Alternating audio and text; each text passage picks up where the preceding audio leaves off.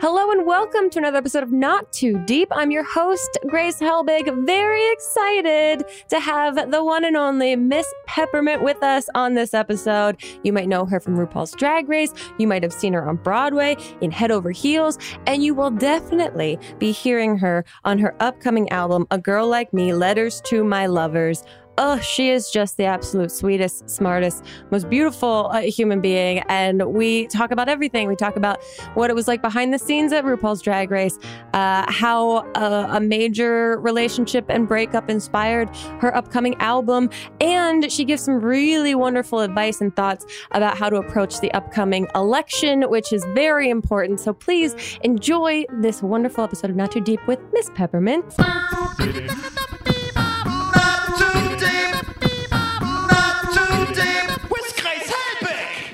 Miss Peppermint, I am so excited to have you and to talk to you about all of the exciting things happening for you in the strangest of times. But first of all, thank you so much for being here. Hello. It's so good to be with you. It's been a whole year. I know. We got to chat for this series called Ladies First that was for Facebook, and it was really, really wonderful. And you were such a champion for coming like from a plane to set, doing the whole thing. Like I was just so, I think myself and everyone on that crew just watched in awe of you the entire time. We're like, this is a professional. She is lovely and she is so, oh, it's so great. So thanks for coming back and chatting. Yes, mama. Now you're up to a billion things. I have to... We're going to get into the music and to all of that, but let's first start with, Drag Race. Let's start with all of the conversations that I'm sure you've had 12,000 times about 12,000 things, but season 9, I want to know, how do you describe, if you remember, your audition tape for season 9? Oh, it was, I mean, I've done 3 of them. Okay. I auditioned for seasons 7, 8, and 9. Okay. And they were all kind of the same, but they were agonizing because I remember. I mean, I haven't even looked at them since then. Oh, I'm sure. Yeah. But I mean, I was full of energy because I was excited and trying to like really turn it on for the camera. Yeah. But I just remember like being like, oh, this is miserable. Like, it was like the last thing in the world I wanted to do. Sure. I just was not, I think I was all the way over it in the last one. Really? I was like, I don't give a hell whether I get on the show or not. Yeah. I'm going to do it. And maybe I will, maybe I won't. And that's the one that they picked. That's the energy. Yeah. As soon as you have that energy, if you don't need them, they need you. Yeah. Then you get it. Now, I was just talking with Evie Oddly the other week, who was a guest, and she was telling us about the BTS of the production side of things and how she in her hotel room watched a lot of Naked and Afraid. And that might have kind of helped give her some confidence going into the competition. She's lucky. Yeah. What was your behind the scenes like? Was there something like, I know you can only prep so much to be on the show and then you get there and you see how it all is made. And so what was maybe the most surprising thing to you about the production side of it? It was... The surprising thing to me was the fact that, which I'm sure you may have heard this talking to any of the other Drag Race girls, that we can't talk to each other. Right. That's the biggest surprise. I'm sure, you know, like it's everything else kind of makes sense, but it really doesn't make sense until, especially being a fan of the show and watching the show, you don't pick up on the stuff that happens behind the scenes. And so that's probably was the biggest surprise to me, is the fact that they didn't want us to talk to each other. They worked very hard to make sure that we weren't communicating with each other. Wow. And so that was interesting. And for hours, our season, we didn't have, I don't know what Evie Alley had. We did not have the ability to watch what we wanted. I'm not sure if Evie was just watching cable TV. We did have television. We had cable TV, but there really wasn't a lot of like watching going on because we woke up at like 6 a.m. Yeah. Went to set, got home at like 12 or 1 a.m. Wow. Most nights. Wow. And then we had to be up at 6 a.m. and again, like it was like a 6 to 7 hour period. And a lot of those, you know, unless it was like the weekend, like our one day off, we had like a day, or sometimes we had 2 days off. Mm-hmm. And that was lovely. Yeah. Actually, we had 2 days off, which was actually agonizing because you're locked in your hotel room and you can't go anywhere.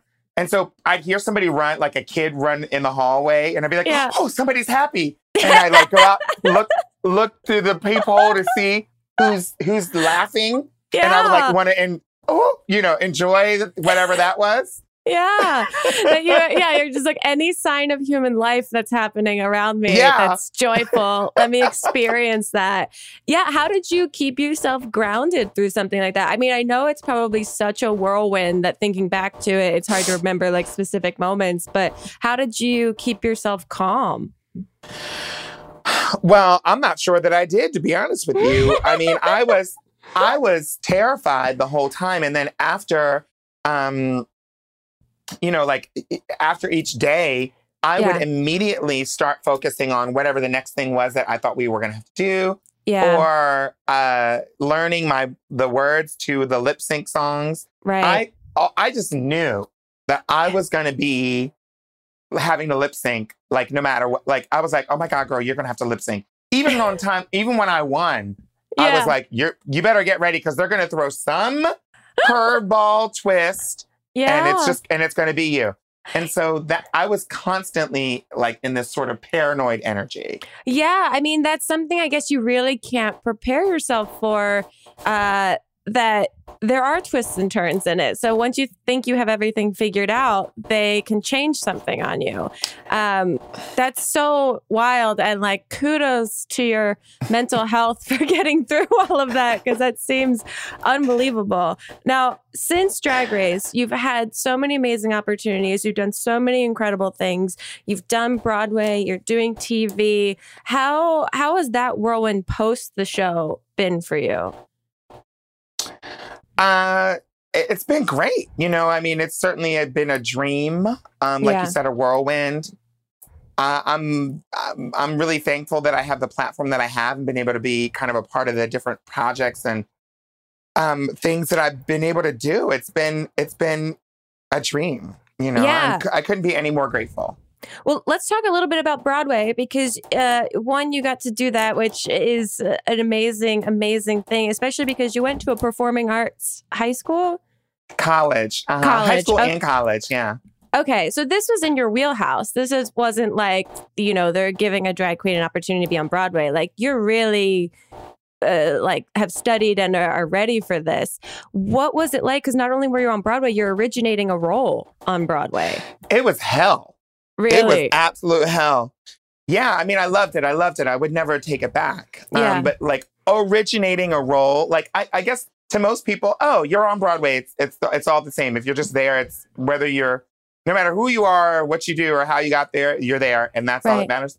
But there's a big difference between like doing a guest like celebrity spot where you come out and sing a quick song and, you know, you don't really have to do that much rehearsal. And originating a role. It was like, we got copies of the script and they'd be like, okay, this is the new song. And then you'd rehearse it and they'd take it out. I remember we were in previews, which meant basically you're previewing it, but it's not officially open. And you're doing rehearsals all day from 9 to 5. And then you have a show that night. And then the next day you have another rehearsal. So it's rehearsal, show for a month. Wow. Which is horrible. That's the first thing. Yeah. But then I remember we were in previews. We had just finished rehearsal and they were like, oh my gosh, we need to do this new thing. We need to record something and have it play in the show. And so, and they're like, Peppermint, it's you have to do it. You're the one who's to do it. And so they got me in a car during my lunch break. Your one moment to yourself. Yeah. To go down, run down to a recording studio, record the things that they wanted me to record, and then come back to get ready for the show. By the time I got back to the theater, they had listened to it and decided they don't want it in the show. Wow. Oh, wow. I mean, so your patients are tested in so many ways. That's what the whole experience is like. Learning lines that aren't going to be in there. They're like, okay, here's the new lines. Do them tonight. And you walk out to the stage and they're like, oh, I know you're about to go on. Scrap those lines. Do the lines from 3 nights ago. Go. Oh, and you're like, you know, it was hell. It was like that. Yeah. And you have to be a professional and you have to, like, the show must go on and you have to show the audience that this is like, you got this and they have nothing to worry about.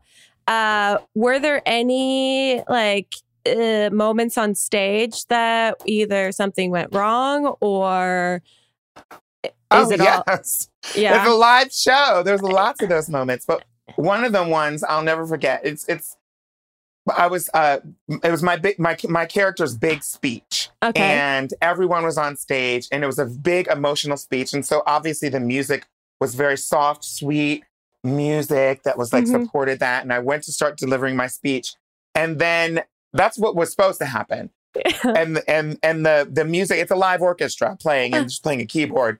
It's an electronic keyboard. So she, you know, when she wants it to be like violins and sounding like soft music, she can do that. And then she wants to change it and have other stuff happening. And so I don't know what went wrong. Some button got stuck on the keyboard or something. And I went to talk and it was like the disco trumpets from hell. Rah, rah, rah! And everyone jumped because it was loud. First of all, it was supposed to be a sweet moment. And it was like, and then I tried to deliver my thing, but it got stuck. So I was like, and I was like, I'm going to deliver this soft speech. But then eventually I was like, I can't. Look, I'm an actor, but this is too much. And so I looked around, everybody started laughing and we waited until the thing fixed. Cause it was like, what? There was times when the wrong tree came coming in during the thing and you're like, here's a tree. It's just life. Wow. You know? Well, I mean, and that's what makes a live theater so fun is that you really never know what's going to happen. Are there a lot of similarities or are there more differences between performing drag and doing Broadway?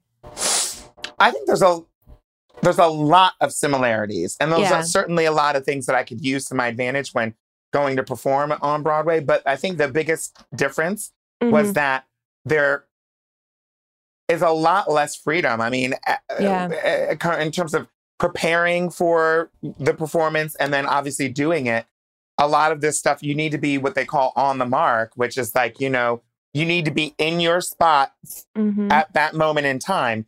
Because not only are the lights going to come on in that spot, and if you're not there, then you're not in the light. But then also there might be scenery moving through. It's all kind of timed out. Dancers are coming through. Sometimes a dancer will be moving backwards. And that's how it's choreographed. And so you need to be like, judge the dancer. Here's the scenery. Get in your spot. There's the light. It's like that. It's like a moving machinery. It's like almost like being on a conveyor belt. Yeah. And so that's different than most drag performances where, you know, I got my outfit and you have my song. I'll do what I want. And the spotlight follows me, you know? Yeah, that's true. You have to follow the spotlight there. Now, you've done so much stuff. You've done Pose, you've done SNL, you've done all these like very wild, incredible things. And then this year happens and there's a quarantine in place and it's literally like screeching halt. How has that transition been for you? Because I admire the entire drag world's ability to adapt over the last few months. It's been incredibly inspiring to see how everyone is doing their gigs in different ways. How has it been for you? It's been the same. I mean, you know, the beginning of the quarantine probably for a lot. I think honestly, clearly, when the pandemic first hit in the beginning of the year, everyone sort of was like, we were all kind of catatonic and stunned. And obviously we needed to take our time and stay inside and follow the protocols. And so I did that. And New York, you know, was particularly hit very hard. And so we were not even doing half the stuff that other people in other cities and states were doing. Yeah. We were like, oh, we're stuck inside and we're stuck inside. And that's it. And so that was tough. You know, a lot of all my gigs. I mean, I was planning on releasing the album, touring and doing shows earlier in the year. And obviously we had to stop all of that and it wasn't safe and everything. Mm-hmm. And so that was tough. The first like month or so, I pretty much just sat inside and I ate way too many French bread pizzas, which I hadn't had in years. And I forgot how good French bread pizza is. Grace. Yeah, it is so good. Yeah, it's one of those that you really have to circle back to. I mean, I see nothing wrong about it when I think about it. Me neither. And I was circling back, honey. I would go to that grocery store and get a box and then I like, let me get another box because I know I'm going to want more of this. And I couldn't eat just one. Like I'd eat a pizza, French bread pizza, which is a half. And then I'd be like, you know, well, that other one is just alone in the freezer. I might as well heat it up and eat that one too. And so I did. And so that was me. And then I was like sitting around, you know, like watching Netflix, all of Netflix, Tiger King. And, you know, and then I was like, oh my God, if the best thing that happens during this whole pandemic is Tiger King, then I'm going to explode. Yeah. But luckily, you know, I mean, not luckily, but then we had the opportunity, as you know, to get into some deeper conversations about stuff that was happening, a lot of the problems and issues that were going on in 2020, things that we really couldn't avoid anymore. Yeah. And I felt grateful that my life was sort of, my business life was sort of on pause to be able to do, to take place in a lot of those conversations. And we even had, you mentioned Evie Oddly. We even had Evie Oddly on an event that I did called Black Queer Town Hall. And she was a guest. Oh, very cool. Well, you've always been an advocate and you've always used your platform to speak about things that are incredibly important. And I think things that people hadn't been comfortable or giving more space and a platform to talk about. And so I think now you're doing a lot in terms of like really encouraging people to vote. How have these conversations like... It is kind of cool to reflect and go, oh, my life slowed down so I could have these conversations in a like very meaningful way. Is that kind of on the forefront? Because when you look at your social media, when you look at the way you've kind of positioned yourself right now, you're really speaking really important messaging right now. And I think that's incredibly cool. Have you made that kind of a stronger mission? I know it's always been part of your world, but like you said, does that come to the forefront for you now? Yeah, I mean... It has. And mostly, I guess, because, you know, you can't really have a conversation alone, you know, like other people needs to have to participate in it. And so there's been a lot more of that. Like in the past, I remember hearing like from like folks like Bianca Del Rio used to always get on me because I was such she would call me like way too nice and always so serious talking about these things that like were important issues, you know, like AIDS and HIV or marriage equality and things like that were really important to me. Not that Bianca doesn't care about those things, but I would always bring it into my stage performance in terms of like talking about it or trying to engage people in the audience. And lots of queens used to like be like, oh, this one with her speeches again. But now I think many people are able to make space in their person, their platform, their public-facing platform, their social media, whatever, to at least highlight some of these issues, whether they engage wholeheartedly or not.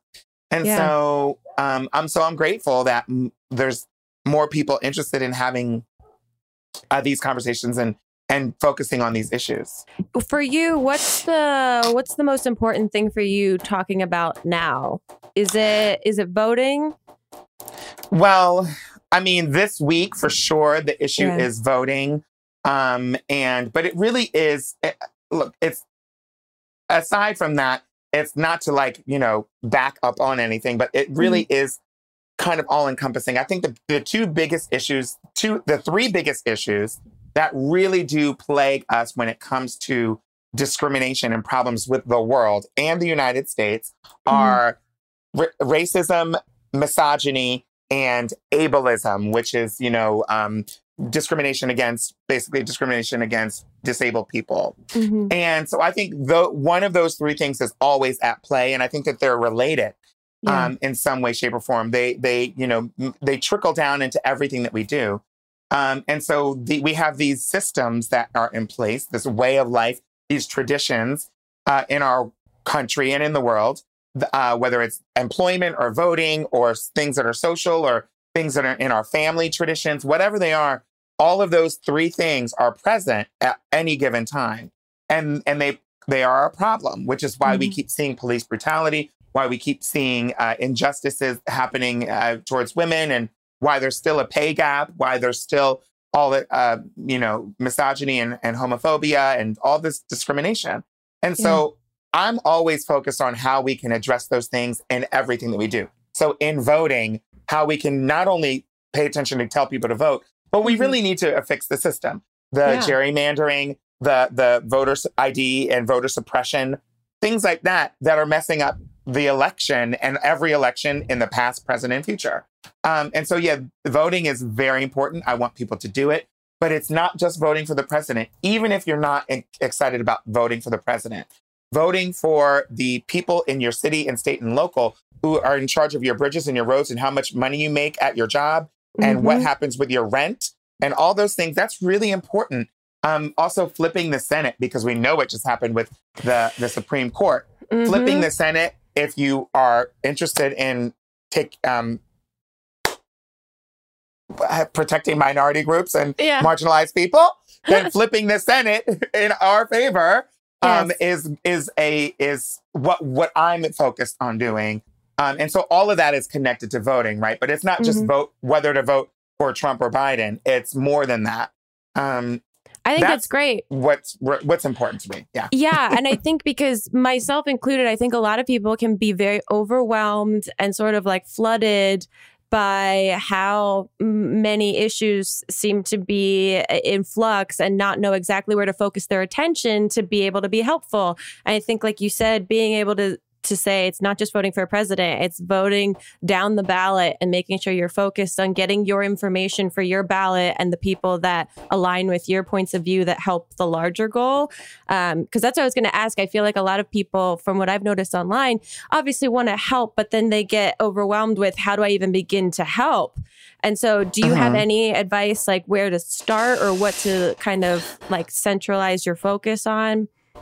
I'm going to be sharing some initiatives to my platform, but I think essentially it is a lot. It is daunting, but I think it's important, like just in terms of the frame of mind, put yourself in the frame of mind that we know that more than one thing is happening at once. Mm-hmm. So let's think personally and globally at the same time, like in the macro and the micro at the same time. Mm-hmm. It's just two different, it doesn't need to be binary, but two different things. So when you talk about voting, what is that going to do for my community, the people around me in my city and state? That's the first thing you should look at. And then the second thing you should look at is nationally. How do a lot of these issues that are national issues, how do they connect to the candidates and what are the research that we're going to do? Many of those things do come back to local. Like, gun control is a national issue. But if you're in your city and state, what's happening with the gun control laws? Do you agree with them? Are there candidates that you want to support? And so those things are really important. Paying attention to your city at Senate and your House of Representatives, like the city government is like so important. You're voting for the judges, you're voting for the police officers and the police captains and the commissioner, like all of these people who make the decisions that affect your life, you are voting for right now. And so I know it is daunting for people. They surely should go to either vote.org or vote.gov to get more information about the voting process. Mm-hmm. And then once you're squared away with the voting process, registered, figure out where your polling place is, find out if anything has changed because of COVID, make sure that your ID is the one that you need, then you can look more into the candidates and do your research about them. Just take a very methodical pace to it. But you have to start now. You can't wait until November 3rd when you wake up to like try to do it. That's when it becomes daunting. And so I like to tell people that voting ends November 3rd. Mm-hmm. The election is right now. Yeah. That's a great way to, that's a really, really helpful way to see it. And I think takes a lot of the overwhelm out of it for people if they think about it that way. Okay, we're going to take a quick break. When we get back, I have to talk about the new music. I'm so excited for you. So we'll be right back with more Not Too Deep. Not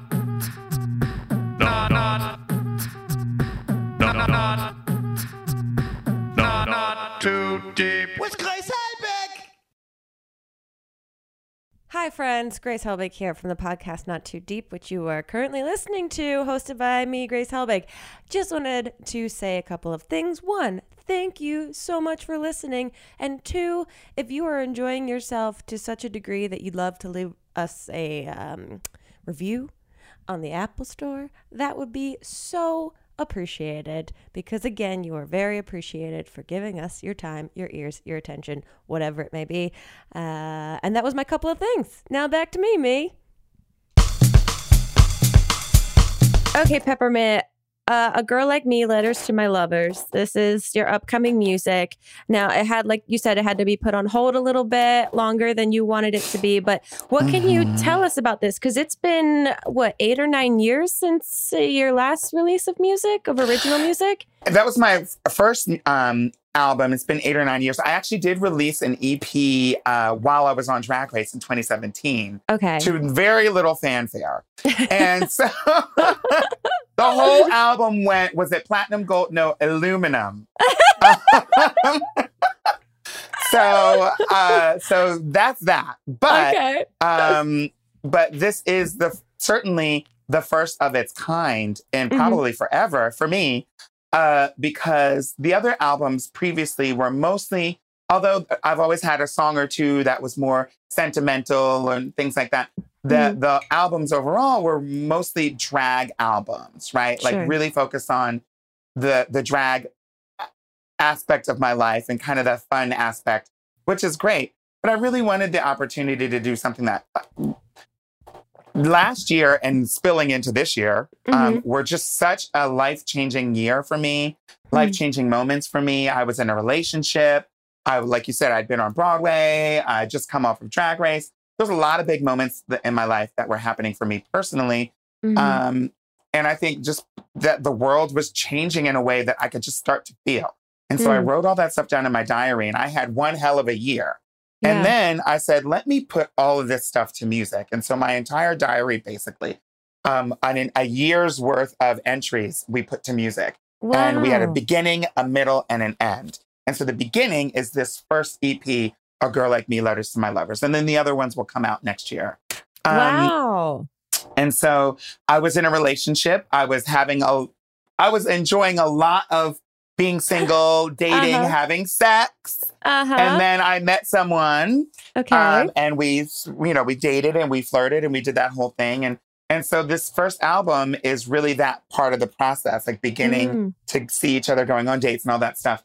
And yeah, so it's a very personal album that I hope people are going to like. Have you always kept a diary, or did you just start in the last year because of how you were feeling? I did. Exactly. I had not always kept a diary. Oh, honey, I don't keep diary. You generally don't keep a diary. I don't write anything down. I don't take a picture. I don't know where that receipt is. None of it. But then I was like, I'm going to, I had so much I needed to process. And it was time heals wounds, but it was more than that. Yeah. Because we had become, at least for me, so interwoven. Me and my ex-partner had become so interwoven. And there was lots of things, moments, movies, the normal thing. Movies I didn't want to watch because we had watched them. Yeah. Places we had gone before. Dates and moments in time, like that anniversary moment. And there's lots of anniversaries. To me, I'm like making up anniversaries, like not the anniversaries of us being together, but the anniversary of the last time I was at that restaurant was with him. Oh. And so all of those things are agonizing. Yeah. And so I needed to write it down. And I knew that I wanted to sort through some of these feelings and just look at them. And then it just turns out that, of course, it makes sense to put them to music. Yeah. Did you have any reservations about putting something so personal out there? Absolutely. I've never really done it in a way. I'm a really personal person, private person. And I generally don't like to be that vulnerable, but it was obviously what I needed for myself. It was cathartic. And to tell you the truth, it was honestly the first time, considering how terrible I felt after the breakup, which, you know, spoiler alert, we eventually break up, even though the first album is not about that.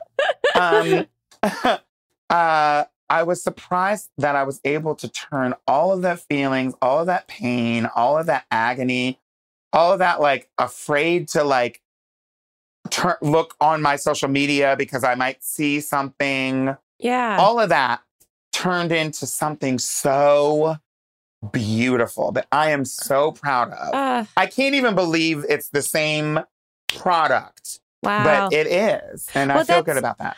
There must be some kind of release, and you know, you're an extremely confident person, and you really put on this very courageous kind of persona that inspires a lot of people. That to be able to be vulnerable must feel kind of nice to, like, let that side of you out a little bit.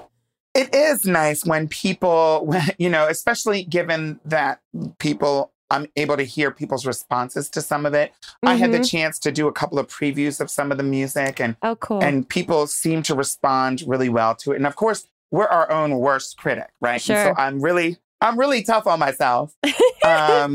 And, you know, my inner demon is like, you're horrible. Yeah, of course. And so it is nice to be able to have people respond in a way and receive it well. Yeah. Do you have, like, a group of people, or maybe one person that you send, like, previews to that you really value the feedback on? Not in that way. Okay. It would be great if I was like, okay, here, like, that I people that I have that relationship with. Of course, just people that I love and trust and whose opinions I appreciate. Yeah. But I was really secretive about the whole process until it was finished. Wow. Until it was ready. I'm like, okay, I'm premiering it tonight. Yeah. No one's heard it, but hopefully you'll like it. Wow. That's very, very cool. What has been, if there has been, the most surprising feedback to it?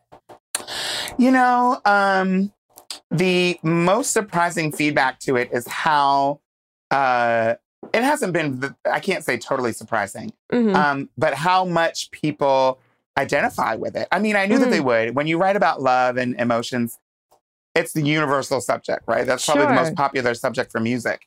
Yeah.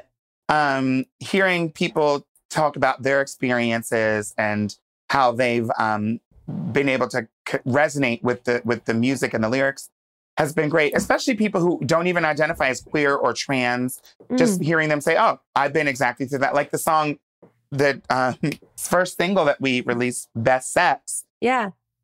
It's all about those fuckboys and, you know, being addicted to them. Yeah. Yeah, very relatable. Yeah. But that's fantastic. Did you have to get any sort of permission to release anything so personal about an ex? Or did you just kind of do your own thing? I told him just out of just sheer courtesy that I was going to be writing some material that was our experiences. But I don't use, like, his name and, like, address or number. Maybe I should, and tell people, go get him! Go get him! I didn't, though, because I'm a lady. Yeah. But, so, yeah, I don't think I was, I'm that deep in. But we did have to get music permission because I have a cover on the album. Oh. So we had to get permission for that. I mean, that's the right kind of permission to get. Yeah. What's the plan? You've had to kind of reschedule the release of it, which must be frustrating and crazy. But so what's the plan now? Well, the plan was to go out on tour in the spring and summer, and I would have been on the road by now, and obviously release the album. So now the plan is we released our first single, Best Sex, at the end of September. The album comes out on October 16th. And so that's the plan. In addition to that, we have all types of juicy stuff. We have the music video for Best Sex comes out on October 9th. And then we have a, we were going to, it was kind of an accident. We were going to shoot a video, a music video, and we ended up shooting a short film. Whoa, cool. Don't ask me how that happened. And that comes out at the end of, around Halloween. Oh, that's so exciting. And like you said, this is a trilogy, right? Yeah. So this, it's a trilogy. So part one is now, and then part two and three are later in, or next year. That's like, so I wanted to take about a year because it took a year to put together. I'm going to release it over the course of a year. Oh, that's so wonderful. So people can know that they have at least a full year of content from you coming out. That's so exciting. And now you're also doing Pep Talks. Yeah. So this is brand new. It's brand new. And you're doing this on Twitch. Now, what is this for people that don't know? So Twitch is an online, it's like YouTube, but it's like kind of private. It's like a streaming platform. It's like a streaming platform, yeah. And so I have this new show on Twitch called Pep Talks. It's a rehashing of my, I had a show on YouTube called Pep Talks where I would go around with all the all of my celebrity friends and I would meet up with them or interview them remotely if we had to and just talk and kiki and have a good old time. And so it's that plus... I've been really, one of the things I've been doing, which I think a lot of people have been doing, is watching a lot of movies during this pandemic and quarantine. And so I'm watching movies with my friends. Oh, cool. We're starting with Black movie classics, some of the important Black movies that I think a lot of people haven't seen. Yeah. I think we're in that mind frame now where people are like, okay, I'm going to engage in some like Black content and see what's going on. And so I'm inviting a lot of these folks to do it. Of course, many of them are Drag Race Queen. So our first guest is Alaska, where we're going to watch A Raisin in... Well, actually, our first guest was Alaska last week. And our next guest, I think, is Bob the Drag Queen or Shea Coulee. It's either Bob or Shea. I don't remember who this week's, but it's every Tuesday at 7 p.m. Eastern. And people just need to go to my Twitch and follow me, which is all the same as my social media, Peppermint247, and tune in. And watch the show. So you're giving people something to listen to and something to watch. I mean, you're just providing like crazy for everyone right now. Thank you. Okay, we're going to take one last break. When we get back, I have some questions from Instagram for you. So we'll be right back with more Not Too Deep. Not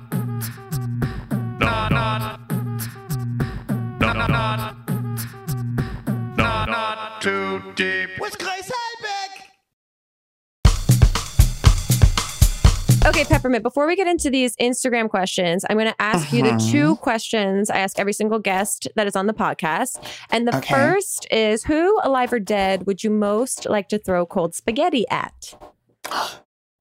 Is that like sexual? I don't know. It's actually very literal, but I can see how it could be misinterpreted. Respecting everyone's relationships. Yes. If I could throw some cold spaghetti at, and maybe even eat it, would be Jason Momoa. I just can't. I can't. That's a good one. I don't know that I've gotten that answer before, but that's fantastic. Okay, the other question I ask every single guest is to tell us your worst pants shitting story or like a close call bathroom situation. But you can only use three words or three small phrases. So mine is college, jogging, front lawn. Wow. Yeah. Okay.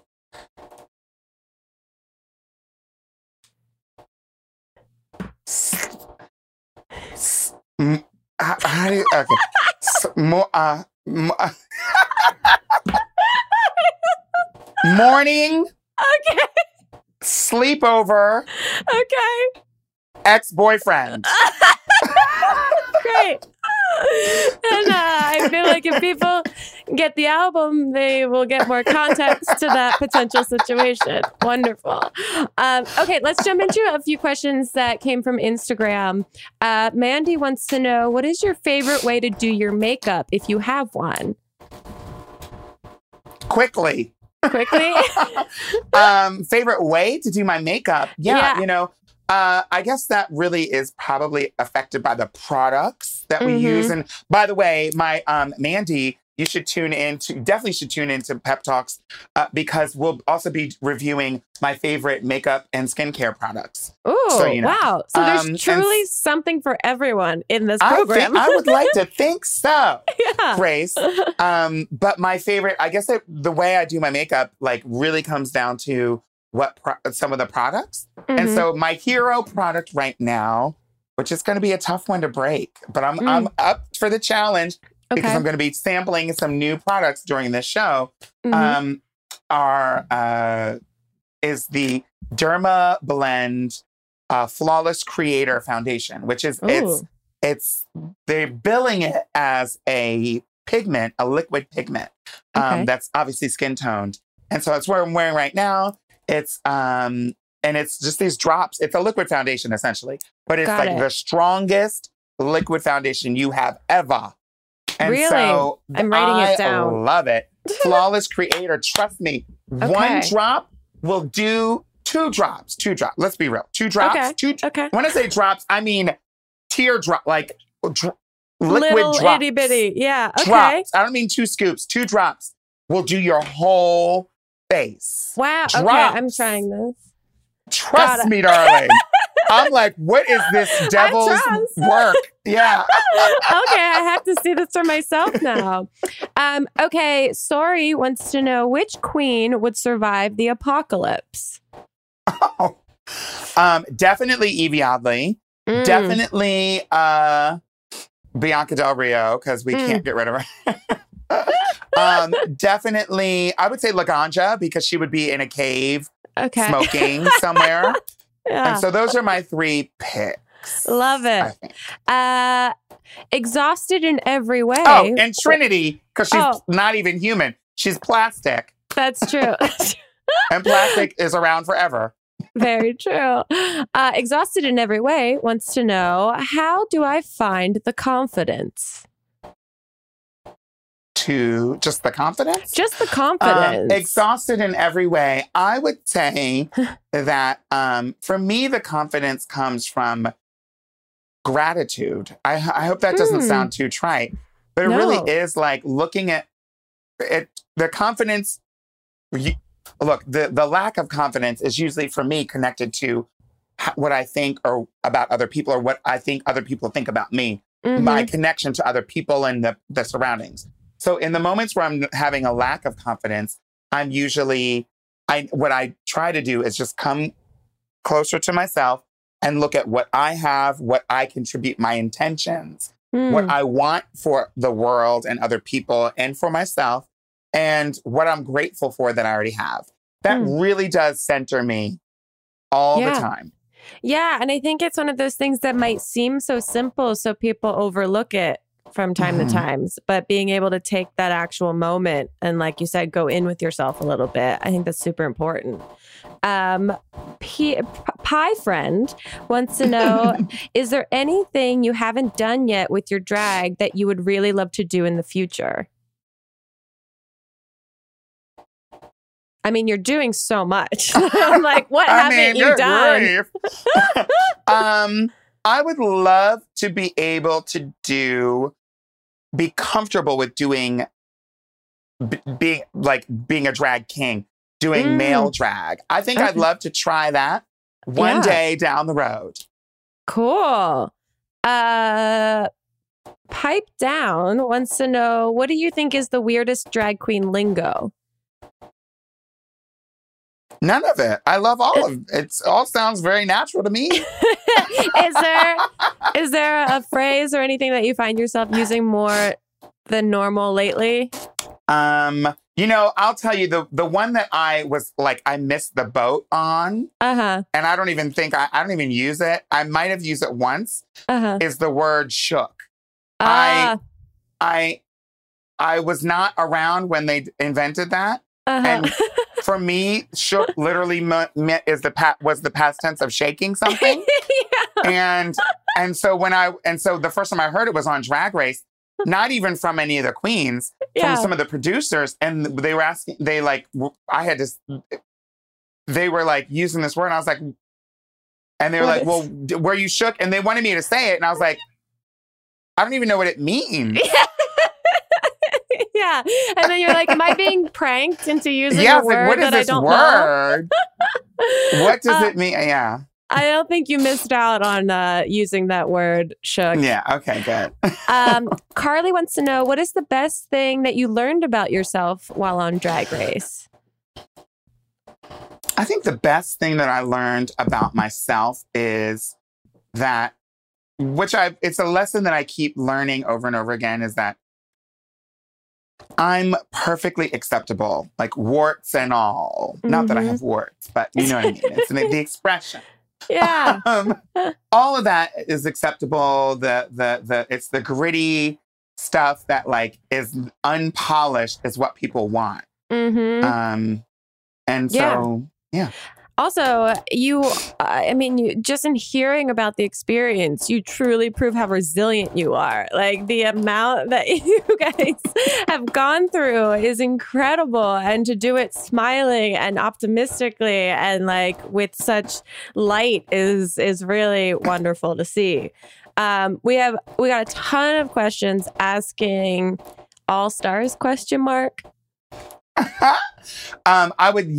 Yes, question mark is my answer to that. Yes, okay. Question mark. I love it.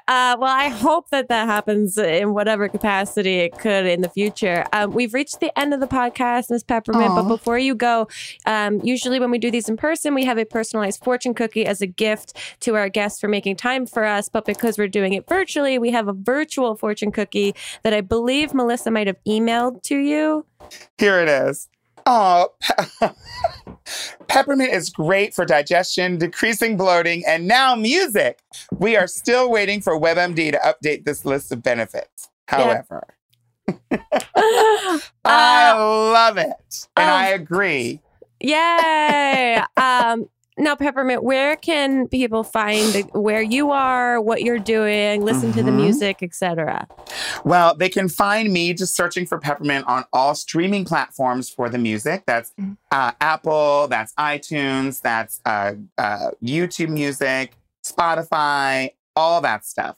You can find me in my Peppermint247 on all social platforms and on Twitch every Tuesday at 7 p.m. for Pep Talks.